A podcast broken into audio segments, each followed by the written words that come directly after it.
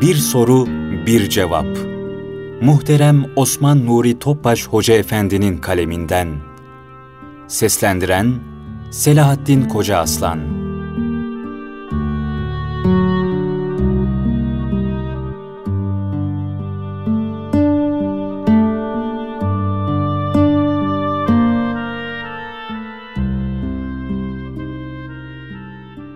Soru Efendim, dünya hayatında insanın istikbaline tesir edecek en mühim müessirler nelerdir?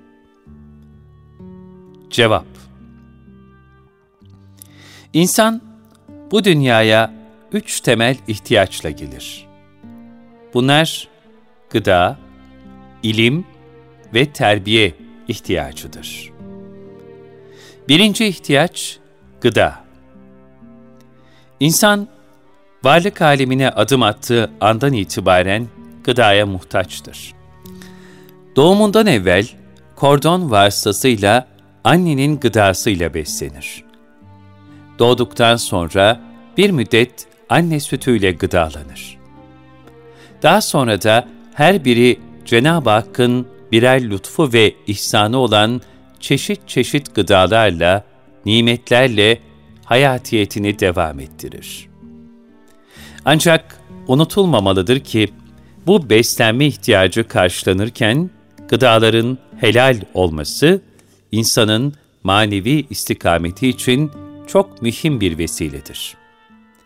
Çünkü helal olmayan, haram ve şüpheli şeylerle beslenen kişi de ibadet şevki ve kulluk aşkı olmaz. Gönül hantallaşıp duygusuzlaşır temayüller nefsani arzulara göre şekillenir. Böylece İslam ahlakı ve yüce faziletler adeta unutulur. Yani kulun manevi inkişafında helal gıdanın çok mühim bir rolü vardır. Zira Cenab-ı Hak, ey insanlar! Yeryüzünde bulunanların helal ve temiz olanlarından yiyin. Bakara 168 buyurarak helal, temiz ve nezih gıdalarla gıdalanmamızı istemektedir. Haram lokmanın kalbimize menfi tesirleri hakkında hak dostlarının pek çok ve mühim ikazları vardır. Mesela Hz. Mevlana bu hususta bu seher benden ilham kesildi. Anladım ki vücuduma şüpheli birkaç lokma girdi bilgi de, hikmet de helal lokmadan doğar. Aşk da, merhamet de helal lokmadan doğar.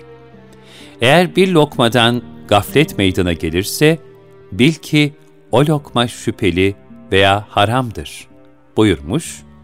Abdülkadir Geylani Hazretleri de bizleri şöyle ikaz etmiştir. Haram yemek kalbi öldürür. Helal yemekse ihya eder. Lokma var seni dünya ile, lokma var seni ahiretle meşgul eder. Lokma var seni Halik Teala'ya rağbet ettirir. Bu gerçeklerden hareketle dinimiz, beşeri sistemlerden farklı olarak bizlere bir gıda rejimi telkin etmektedir. Nitekim maddi olarak bizleri israf ve oburluktan sakındırırken, manevi olarak da helal ve harama dikkat etmemizi ve şüphelilerden uzak durmamızı emreder. Bu sebeple denilmiştir ki, kişinin dindarlığı, gıdasının helalliği nispetindedir. Bir gün Süfyan-ı Sevri'nin yanına gelen bir kimse ona şöyle sorar. Efendim, namazı birinci safta kılmanın faziletini anlatır mısınız? Hazret bu soru üzerine helal lokmaya dikkat çekerek ona şu cevabı verir. Kardeşim, sen ekmeğini nereden kazanıyorsun? Ona bak. Gerçi ön safta namaz kılmanın fazileti daha çoktur. Lakin kazancın helal olduktan sonra hangi safta dilersen orada namazını kıl. Bu hususta sana güçlük yoktur. Değerli dinleyenler, insanın karakteri üzerinde iki büyük müessir vardır. Bunlar, muhabbet beslediği kimselerin manevi durumu, aldığı gıdanın helallik derecesi. Muhabbet beslediğin kimse yanlış yoldaysa seni de yanlışa sevk eder. Şayet istikamet üzere ise seni de istikamet üzere olmaya yönlendirir. Aynen bunun gibi helal lokma insanı istikamet üzere yönlendirirken haram lokmada insanı haktan uzaklaştırır. Bu sebeple gönlümüze layık olmayan kişilerin muhabbetini koymamakta göstereceğimiz dikkati, vücudumuza haram bir lokmanın girmemesi hususunda da göstermeli ve Cenab-ı Hakk'a şu şekilde iltica etmeliyiz. Ya Rabbi, bana şüphelilerden ve haramlardan kaçınmayı lütfet. Ya Rabbi, sevdiğini bana sevdir ve beni sevmediğinden uzaklaştır, kalbimi koru. Bir hadisi şerifte helal rızık arayışı içinde olan kimse hakkında şöyle buyurulmuştur. Allahu Teala kulunu helal peşinde koşmaktan yorulmuş vaziyette görmeyi sever. Nitekim kıyamette ilk sorulacak sorulardan birisi nereden kazandın ve nereye harcadın olacaktır. İkinci ihtiyaç, ilim. Aziz dinleyenler, insan öğrenme ihtiyacıyla dünyaya gelir. Diğer mahlukatsa ilahi imtihana tabi olmadıkları için Cenab-ı Hakk'ın onların fıtratlarına kodladığı sevki tabiiler istikametinde hareket ederler. Dünyadaki fonksiyonlarına göre hayatlarını yaşayıp giderler. Fakat insan öyle değildir. İnsan doğup gelişmeye başladığı zaman önce eşyayı tanımaya başlar. Gördüğü her şeyi takibi alır ve onların hareketlerini dikkatle seyreder. Biraz daha büyüyünce anne babaya soru sorma ihtiyacı başlar. Beden ve zihin geliştikçe de bilgilerini arttırmaya gayret eder. Bilhassa bu dönemde kişiye maddi bilgileri maneviyatla mezcederek vermek zaruridir. Zira manevi bilgilerle donatılan ve vicdani duygularla yetiştirilen fertler huzurlu bir toplum meydana getirir. Bunun aksine menfaatperest bilgiler ve sapık felsefelerle doldurulup ilahi hakikatlerden mahrum bırakılmış fertlerin oluşturduğu bir toplumda ise sosyal faciaların önü alınamaz. Maalesef bugün zahiri bilgiye çok ehemmiyet verilerek aman yüksek tahsil alınsın, doktora yapılsın, bir takım ilmi ve akademik kariyerler elde edilsin denilmekte ve manevi tahsil göz ardı edilmektedir. Bundan dolayı da öğrenilen o bilgiler adeta kalbe saplanan bir diken olmaktadır.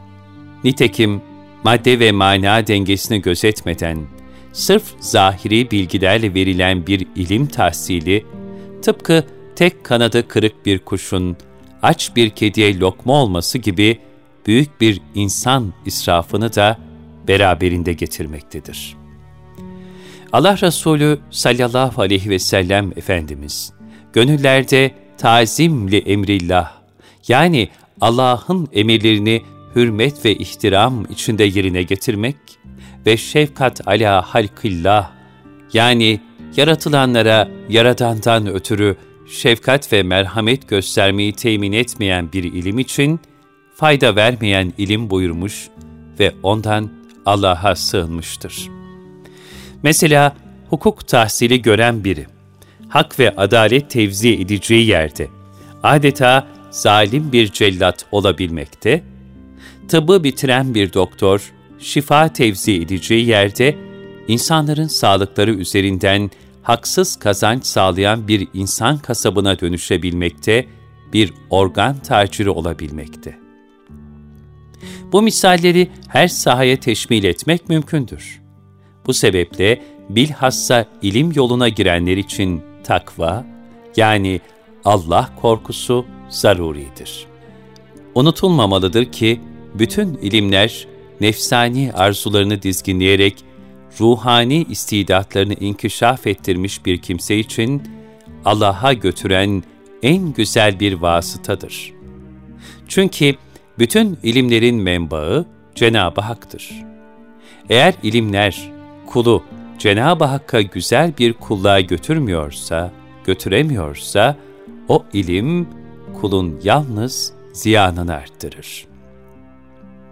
İlim, dünya ve ahirete ait olmak üzere iki kısımdır. Maneviyattan uzak, dünyevi bilgiler, kişiyle beraber mezar kenarına kadar gider, lakin oradan sonrasına geçemez. Maneviyatta mezcedilmiş bilgilerse ebedi bir saadet kandili olur. Sonsuz ilahi hakikatler karşısında dünyalık cılız bilgileriyle övünüp mücadeleye girenler hiç düşünmüyorlar mı ki ilimlerin temelini teşkil eden akıllar da Cenab-ı Hak tarafından yaratılmıştır. Fikirlerin parıltıları Allah Celle Celaluhu'nun iradesiyle meydana gelmiştir. İlmin nihai gayesi marifetullah'tır. Yani bizi yoktan var eden Allah'ı kalben tanımak ve bilmektir. Marifetullah'ın refakat etmediği nefesler, ölüm ötesi istikbaldeki felaketlerin ayak sesleridir. İnsanın gerçek servet ve saadeti Cenab-ı Hakk'a olan muhabbetidir. Rabbine muhabbet eden onu bilir ve ona kulluk eder. Hak katında makbul olan bilmek, öncelikle dünyaya geliş ve gidişin sırrını kavramaktır. Bilmek, ihtiyaca cevap vereni bulmaktır. İnsanın asıl ihtiyacı ise ayet-i kerimede bildirildiği üzere Müslüman olarak can verebilmektir. Bunun içindir ki gerçek manada bilen, mahlukatın ve mülkün gerçek sahibini tanır. Yaradandan ötürü yaradılanlara karşı engin bir şefkat ve merhamet kucağı olur. Bilen, daima Rabbinin rızasını ve yakınlığını arar. Onun için Allah yolunda fedakarlık bir lezzet haline gelir. Bilen, nefsin esaretinden kurtulmak için ruhani bir hayat yaşama gayreti içinde bulunur. Bilen, ilmi ilahinin azameti karşısında hiçliğini idrak eder, bilen aslında bilmediğini bilir. Bilen, sebepten müsebbibe, eserden müessire, sanattan sani mutlaka, aklen ve kalben intikal eder. Üçüncü ihtiyaç, terbiye. İnsan terbiye edilmeye muhtaç olarak dünyaya gelir.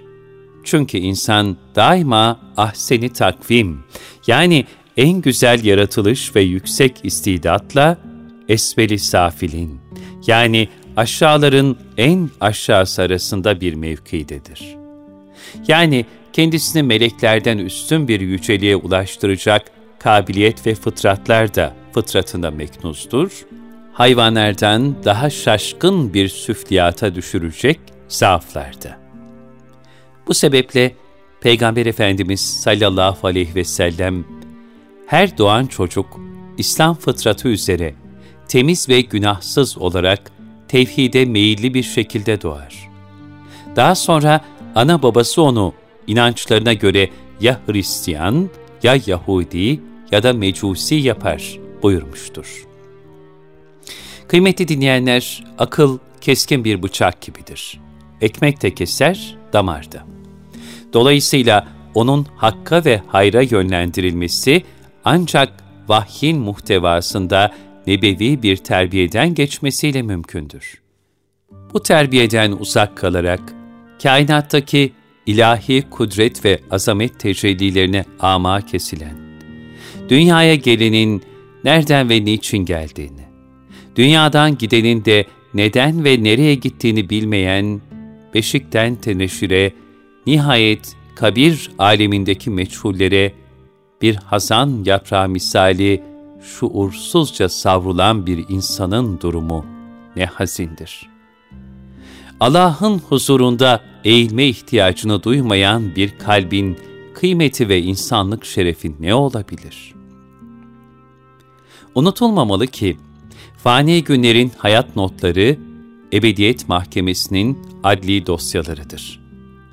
Meçhullerle çevrilmiş hayat yolcusunun huzur ve saadet kapısı, ancak nebevi terbiyeden nasip alabilmekle açılabilir.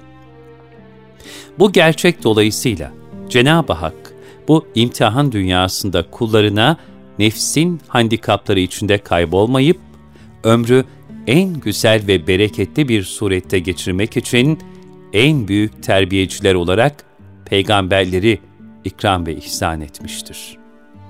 Peygamberlerden sonra takip edilecek en selametli yolda hak dostlarının yoludur. Zira hak dostları zahir ve batınını ikmal etmiş, manevi terbiye ile kalbi merhaleler kat ederek davranış mükemmelliğine ve peygamber varisliği şerefine ermiş bahtiyarlardır. Onlar, nebevi irşat ve davranış mükemmelliğinin zamanlara yayılmış zirveleridir. Yine onlar, nebevi ahlakın fiili ve müşahhas numuneleridir. Kalbin menfi tesirlerden muhafaza edilmesi ve daima hayırlı telkinlere muhatap kılınması için ruhaniyetlerinden istifade edilebilecek peygamber varisi alim ve ariflerle ünsiyet zaruridir. Bu hal, insanın belli aralıklarla adeta manen şarj olması gibidir. Fazilet ve gayret ehli salih zatların hallerinden ibret alarak, gaflet uykusundan uyanmak, her insan için büyük bir ihtiyaçtır. Velhasıl, insanın ilahi hakikatler çerçevesinde güzel bir istikbal için maddi ve manevi yapısını terakki ettirmesi lazımdır. Bunun için de yediği gıdanın helaliyetine, öğrendiği ilmin kendisine faydalı olmasına ve güzel bir terbiye için salihlerle beraber bulunmaya dikkat etmesi zaruridir. Cenab-ı Hak bizleri bütün nimetlerin kadro kıymetini layıkıyla bilip, ömrünü rızay ilahiye muafık amellerle en verimli bir şekilde kullanabilen bahtiyar kullarından eylesin. Amin.